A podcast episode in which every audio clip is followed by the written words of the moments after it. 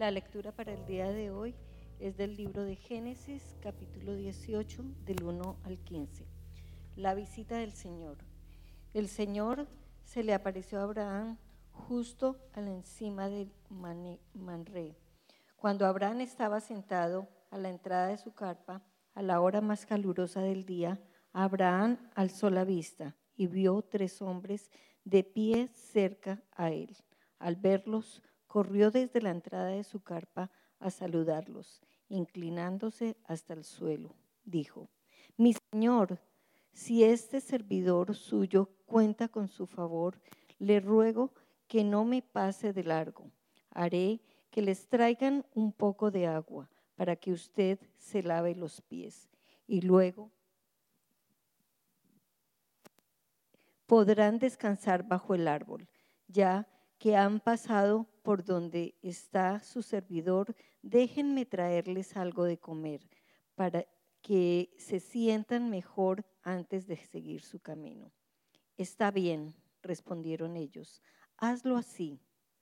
Abraham fue rápidamente a la carpa donde estaba Sara y le dijo, date prisa, toma unos 20 kilos de harina fina, amásalos y haz unos panes.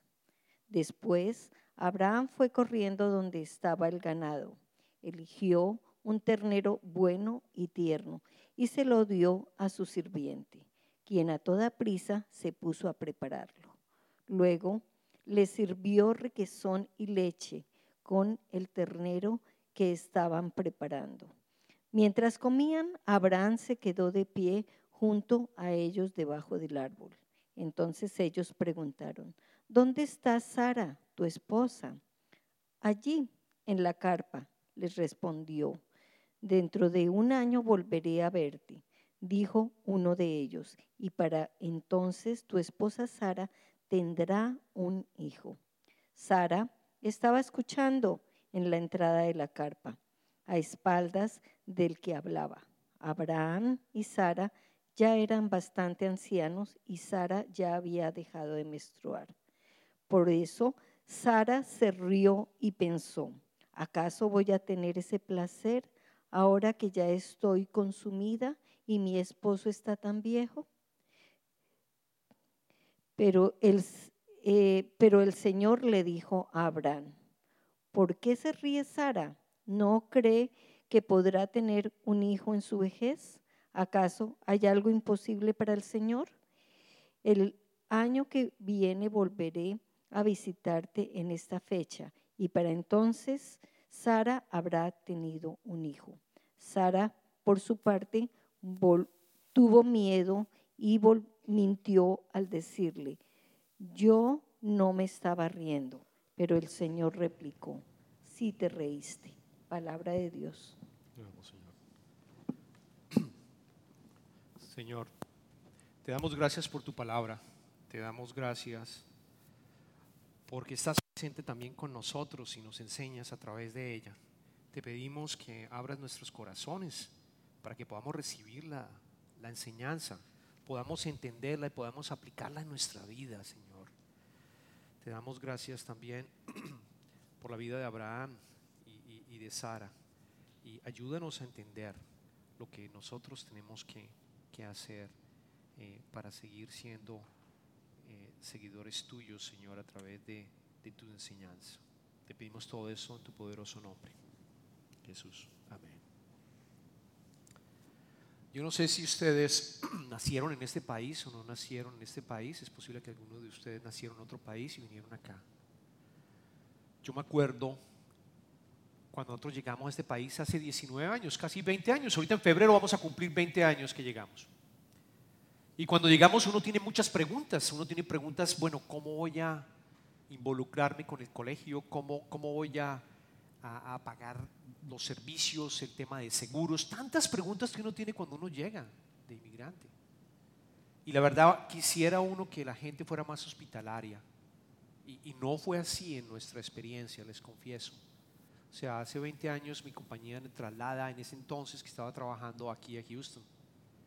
Y la verdad, solo el grupo pequeño que teníamos en el trabajo eran nuestros únicos amigos, si lo quisiéramos decir. El resto no, no. Los vecinos no, realmente no había. Vivíamos en un barrio donde hay muchos americanos anglosajones que hablan inglés, ¿no? Eh, y digamos que no había esa hospitalidad. Y fue duro, fue duro. Yo no sé si ustedes vivieron lo mismo o no, pero es duro cuando uno quiere tener un tipo de fraternidad, tener un grupo en el cual uno pueda sentarse y, tener un almuerzo y poder interactuar, y de pronto no recibir esa hospitalidad y no ser invitado, y no ser invitado. O por otro lado, por ejemplo, qué lindo es cuando nosotros vamos a un sitio y la gente es amable con nosotros. La gente abre sus puertas y nos cuenta y nos, nos dice y nos recomienda y nos dice cómo seguir adelante. Yo recuerdo en Colombia de pequeño, yo tendría, yo no sé, yo tendría por lo menos unos nueve años o, diez años. Mi, papá ah, es de una área en Colombia que se llama, un pueblito que se llama San Juan de Río Seco, en el departamento de Cundinamarca. Nosotros tenemos departamentos allá en Colombia. Y es una zona realmente eh, pobre, realmente mis padres venían de ser, de ser, eh, trabajar, digamos, como campesinos, si lo quisiéramos decir, tenían sus tierras, pero tenían más que todo, no campesinos, sino ganado, era lo que ellos, eran ganaderos.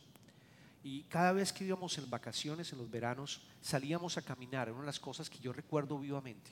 Salíamos a caminar por los campos, por las veredas, ¿no? sin ningún problema. Y yo veía cómo estos campesinos, cuando pasábamos, eran caminatas de tres, cuatro horas, cada- cuando llegamos a una de esas veredas nos invitaban a pasar, porque era caluroso el sitio, nos invitaban a pasar a la casa y nos daban de, tomar o de comer. Recuerdo las mandarinas, unas mandarinas grandísimas. Y si era la, época de mangos, nos daban mangos. Y, mi papá preguntaba por, por temas de- del pueblo y la gente le, le- comentaba y había una interacción, había algo muy lindo, muy lindo, porque eran realmente eran muy abiertos y nos daban hospitalidad y podíamos interactuar con ellos. Nosotros tuvimos los primeros días de acción de gracias en este país solo con mi familia, con Ani. En esa época Clarita no vivía con nosotros, pero con Ani y los niños. Estábamos solos, no nos invitaban. Imagínense ahora los jóvenes que tienen el teléfono celular y que de pronto están viendo que no son invitados, que sus amigos de pronto están teniendo una fiesta, su mejor amigo, su mejor amigo está teniendo una fiesta y se da cuenta que no fue invitado, o una cena y. Eso duele, eso realmente duele. Hoy vamos a aprender de Abraham y de Sara la hospitalidad. Y es parte de la serie que estamos llevando a cabo, que se llama Banquete. Porque si recordamos, miremos los últimos, los últimos, las últimas semanas. ¿no? La primera semana estuvimos hablando de la Pascua, un banquete de Pascua que le permitió al pueblo de Israel, a través de ese cordero que mataron, tener la libertad. Y la segunda semana estuvimos hablando de cómo, de cómo Jesucristo resucitado se aparece por tercera vez y restaura a Pedro. Les hace un desayuno y en ese desayuno restaura a Pedro. La semana pasada estuvimos hablando también cómo Pedro tiene cena y almuerza y tiene, también la celebración de, la palabra, de, la palabra en la mesa con los gentiles, aquellos que no eran judíos, pero que eran cristianos. Y hoy vamos a estar hablando de esta historia. Yo no sé ustedes, pero cuando yo leía hace unos años esta historia, yo pensaba que Abraham conocía a los que estaban llegando. Porque, porque la hospitalidad fue tremendo, lo, vamos a estar estudiando en estos momentos, ahora. Pero quiero dejarles claro, Abraham no conocía a estas personas que estaban llegando. Absolutamente no conocía a ninguno de ellos. Para Abraham y para Sara eran completamente extraños. Y notemos y vamos poco a poco analizando en detalles el tema de la hospitalidad y lo que hace a Abraham. Volvamos otra vez a leer en Génesis el capítulo 18, versículos 2 y 3. Génesis capítulo 18, versículos 2 y 3. Y vamos a leer cómo Abraham alzó la vista y vio a tres hombres de pie cerca de él. Al verlos, corrió desde la entrada de la carpa a saludarlos, inclinándose hasta el suelo. Dijo, mi señor, si este servidor suyo cuenta con su favor, le ruego que no me pase de largo.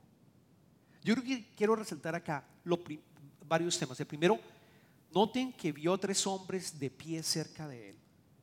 En esa época, quiero recordarles, en esa época la gente cuando iba caminando llevaba una carpa, estamos, esto es en la tierra de Canaán, muy calurosa, llegan hacia la carpa o hasta el sitio donde están las personas y ellos se paran esperando que la persona que está en la carpa le dé la bienvenida.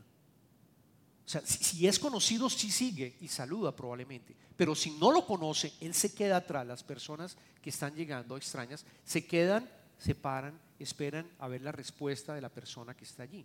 Si la persona lo invita, muy bien. Si la persona no lo invita, ellos continúan su camino. Luego Abraham los ve de pie, se dan cuenta que están esperando. Y lo segundo que leemos es que él corre. Hermanos, Abraham tenía, ¿saben cuántos años? Abraham tenía 99 años cuando ocurre esto. A los 99 años se levanta del árbol donde estaba en medio del calor y sale corriendo a recibirlos. ¿Quiénes de nosotros corremos cuando sabemos que alguien necesita de nuestra casa? O sabemos de un misionero que viene a Houston, por ejemplo, y necesita una noche para estar.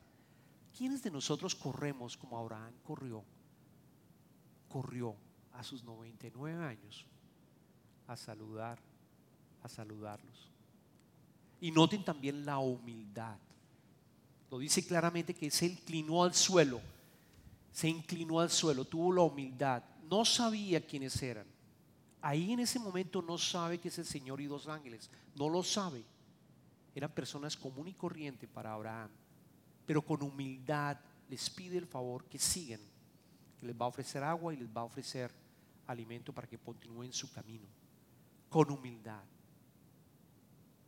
Yo no sé ustedes, pero yo por lo menos invito a mi casa, yo no, yo no creo que tenga, o no era así más bien, voy a corregir lo que digo, yo no era tan humilde, la verdad, cuando, cuando, cuando, yo, me, cuando, cuando yo estaba soltero y luego me caso con Ana. Las primeras veces no me gustaba invitar a la gente a mi casa, no me gustaba porque generaba estrés para mí. O sea, tenía que ser alguien más bien de un alto nivel social o, de trabajo para recibirlo en mi casa y hacerlo, pero, pero no era tan hospitalario como quizás lo, soy en este momento. No, no, no era humilde como aquí lo estamos aprendiendo, como Abraham lo hizo, que se arrolló prácticamente para hacerlo. Y notemos también algo interesante cuando nos vemos, cuando estamos, como estamos viendo eh, eh, que él le habla a uno de ellos. Él quizás le habla al que tiene mayor, de acuerdo a los comentaristas, parece que le habla al que tiene mayor rango, posiblemente porque vio algo en él, y es precisamente el Señor el que le estaba hablando. El Señor está allí con dos, con dos ángeles, pero no lo sabe todavía. Él le habla y lo invita para que pase. Continuemos leyendo los siguientes versículos, el versículo 6 y el versículo 8 del mismo capítulo. Dice así, capítulo 18, versículos 6 a 8. Abraham fue rápidamente a la carpa donde estaba Sara y le dijo, date prisa, toma unos 20 kilos de harina fina, amásalos y haz unos panes. Después Abraham fue corriendo a donde estaba el ganado, eligió un ternero bueno y tierno y se lo dio a su sirviente, quien a toda prisa se puso a prepararlo. Luego le sirvió requesón y leche con el ternero que estaba preparado. Mientras comían, Abraham se quedó de pie junto a ellos, debajo del árbol. Notemos nuevamente, nuevamente que Abraham le pide a Sara, y les cuento, Sara tenía 90 años. O sea, la diferencia entre Abraham y Sara era de 9 años, 99 y 90 años. Y le pide a Sara, corre, prepara ah, unos panes. Y, y, la palabra dice que fueron 20 kilos. Yo les cuento que en esa época no había refrigeradores, por supuesto. El pan se preparaba para ese día, para los que iban a estar comiendo ese día. Solo se preparaba el pan de ese momento. Aquí estamos hablando de 20 kilos. O sea, obviamente la harina se, mezcla con el agua y se prepara. 20 kilos. Él no escatimó. Él, él dijo, bueno, aquí que, aquí hay que servirles mucho más de lo que de lo que nosotros, de lo que uno hubiera podido pensar, 20 kilos prepararon de, de preparó de harina. Y adicionalmente, ¿qué hace? Se va corriendo a ver el ganado. Él tenía, el Señor lo había bendecido, Y él tenía gente que podía haber hecho ese trabajo, pero él no. Sale corriendo a sus 99 años, se va directamente, ve el ganado y escoge uno de los, de los corderos más tiernos y más suaves. Cuando hubiera podido haber dicho, tráigame el más, el más, ah, el más tierno y, y No, no, él no hace eso. Él va y, se encarga él mismo de escogerlo y se lo entrega así a uno de sus sirvientes para que lo cocine. Yo no sé ustedes, hermanos, cuando invitan a alguien, si realmente estamos sacando el mejor vino, si realmente estamos sacando la mejor comida, la comida grass fed, como se dice en inglés, o la, o la, o la más sofisticada, o de pronto estamos comprando el vino más baratico porque yo me quiero guardar el vino el mejor vino para mi reunión con mis familiares o, cuando, o, tratar de, no escatimar y tratar de, no ofrecer lo máximo. Aquí claramente vemos el corazón de Abraham, mucho más, mucho más de lo que estuvieran esperado ellos, mucho más de lo que hubieran esperado normalmente. Y por último se queda de pie, es decir, significa, él les dejó la mesa él les abrió la mesa, las sillas, lo que hubiese para que se pudieran sentar, quizás no, no, no las mesas que conocemos hoy en día, pero Él se queda de pie para que ellos terminen de alimentarse. Es, esa hospitalidad, hermanos, esa hospitalidad es la que deberíamos tener y la que yo los invito que tengamos presente. Ahora que estamos entrando en el día de, de la día de acción de gracias, empecemos a pensar cómo podemos ser hospitalarios con aquellos que necesitan nuestra, parte de nuestras bendiciones y nosotros podamos colaborar con ellos. Y ahora viene la segunda parte de la historia que es bien interesante. Noten que después le pregunta precisamente el Señor, o uno de ellos, no es claro quién, le dice, ¿dónde está Sara? ¿Dónde está Sara? Y Abraham responde, no, eh, ella está atrás porque las casas se dividían, básicamente las carpas tenían divisiones y, claramente Sara estaba, no, por decirlo así, como en la cocina, en otra área, pero, pero Sara alcanza a escuchar las conversaciones que están llevando. Noten que allí se da cuenta, ¿dónde está Sara? Sara era un nombre que le había dado el Señor, porque el nombre original era Saraí. Muy pocos conocían eso. Claramente Abraham se da cuenta, es el Señor, es un ángel de Dios ahí cae en cuenta, es el Señor, es un ángel de Dios. Y le responde, no, está, está en el otro lado. ¿Qué hubiera pasado, hermanos, si no hubieran tenido esa hospitalidad? ¿Qué hubiera pasado? Seguramente, porque estaba la promesa, seguramente sí habría otra manera de contactarlo, pero, pero el mensaje es, el mensaje es, si no hubieran dejado que hubieran pasado y le hubieran dado esa hospitalidad, quizás no hubiera habido esa interacción en donde el Señor le dice directamente a Abraham y a Sara, en un año Sara va a tener un hijo. Y era el hijo de la promesa. Y quiero que entiendan qué había pasado antes. Hacía 25 años el Señor ya le había prometido a Abraham. Cuando el Señor le dice a Abraham que vaya a la tierra de Canaán, y que se traslade casi 700 kilómetros y que deje sus familiares y que deje y se vaya con su esposa y deje todo y vaya a, a, Canaán y que lo va a bendecir y que a través de él va a tener una nación, va a multiplicar una nación y que van a haber bendiciones a través de, a través de él. Eh, Abraham dice, ¿cómo, cómo, ¿cómo voy a tener, cómo voy a crear una nación? Eh, en ese momento, desde ese momento están esperando cómo lograr crear esa nación. Y les cuento que Saraí, al principio, ella no podía tener hijos. Ella no podía tener hijos. O sea, durante 25 años Abraham y Saraí estaban esperando constantemente el poder tener un hijo y de esa manera poder crear la nación, y la nación que tanto el Señor les había prometido. Eso lo leemos en el capítulo 12 del libro de Génesis, que espero que ustedes lo lean en su momento. En el libro de Génesis, lo vean en su momento. Este no es el, es otro. En el, capítulo 12. En el capítulo, más adelante también sabemos qué pasó, que Saraí sigue, Saraí sigue, eh, pensando frustrada. Imagínense la frustración. En esa época era importante tener hijos. En esa época, si tú no tenías hijos, eh, no eras nadie. La mujer realmente no era considerada bien vista.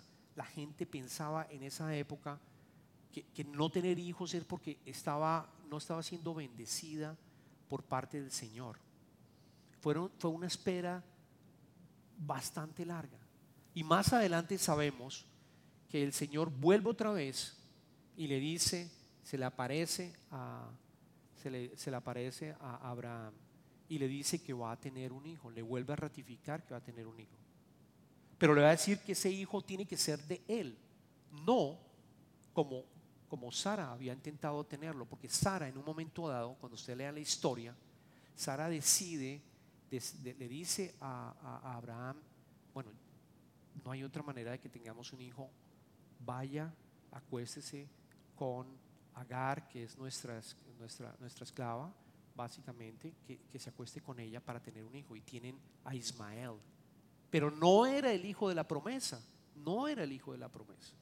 eso ya había pasado y, después leemos que, que el Señor le dice, no, Ismael no va a ser el hijo de la promesa.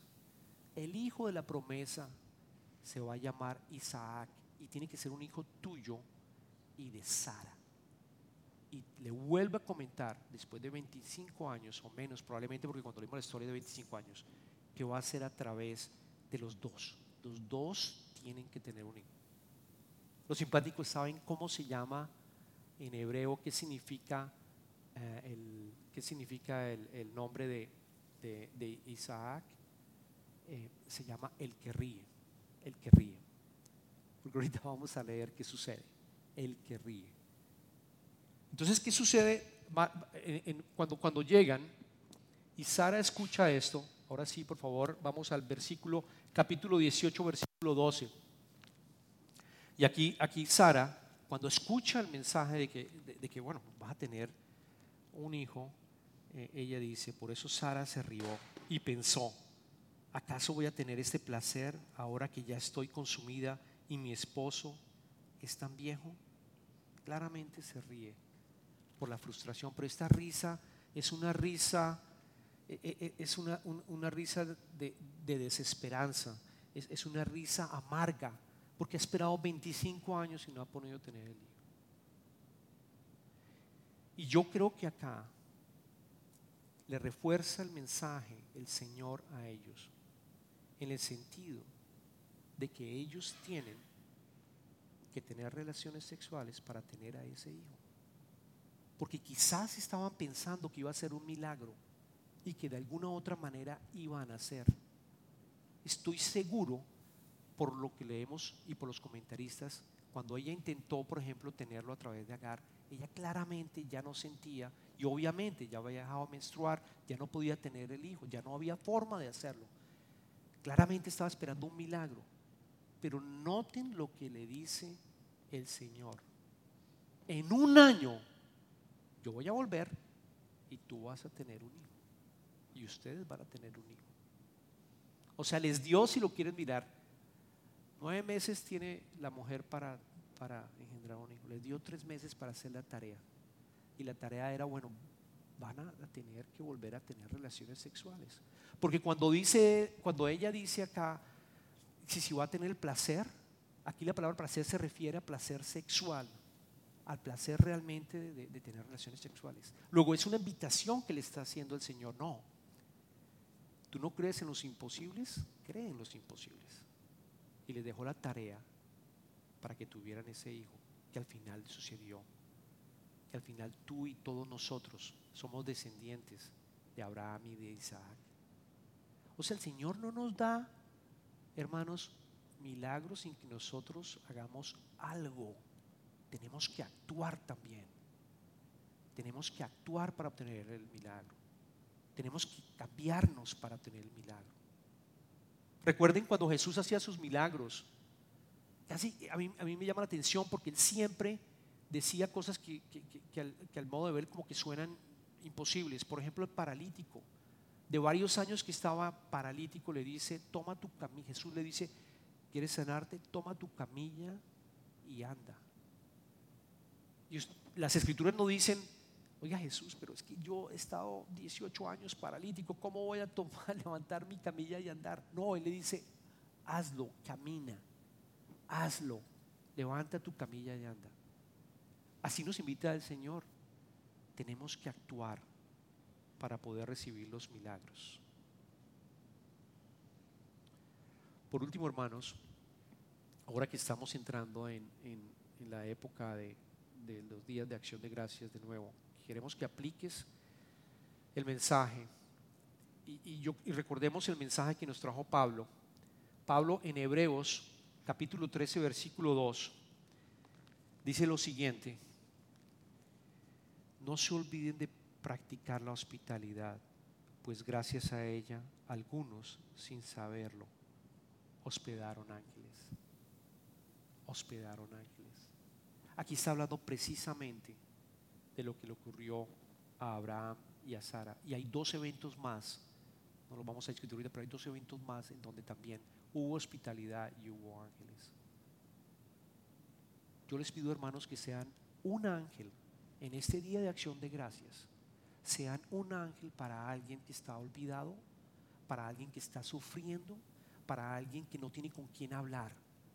Abran las puertas de su casa e inviten a alguien y sean un ángel a esa persona. Y si ustedes no van a estar en su casa y van a ir a otra casa, ustedes sean un ángel a esa casa que está llegando. Que sean un ángel para esa, para esa persona que está llegando. Yo les pido esto, Señor. Hermanos, oremos. Señor, te damos gracias por lo que nos has enseñado a través de Abraham y de Sara, por esa fe que le restituiste para tener a su hijo, el hijo de la promesa, Señor. Te damos gracias por la hospitalidad que ellos tuvieron para con sus hermanos. Te pedimos que podamos aplicar lo mismo en nuestras vidas y que seamos hospitalarios siempre, en donde estemos, en nuestras casas, en nuestros hogares, en nuestros trabajos, en la iglesia, Señor que seamos hospitalarios y podamos de esa manera darle luz a aquel que lo necesita y ayudar a aquel que está en emergencia, Señor. En este momento en que nos pasamos a, a las ofrendas, Señor, te pedimos que bendigas lo que nosotros estamos dando como parte de nuestro trabajo para poder seguir creciendo el reino tuyo, Señor pedimos todo esto, Señor, en el nombre del Padre, en el nombre del Hijo y del Espíritu Santo.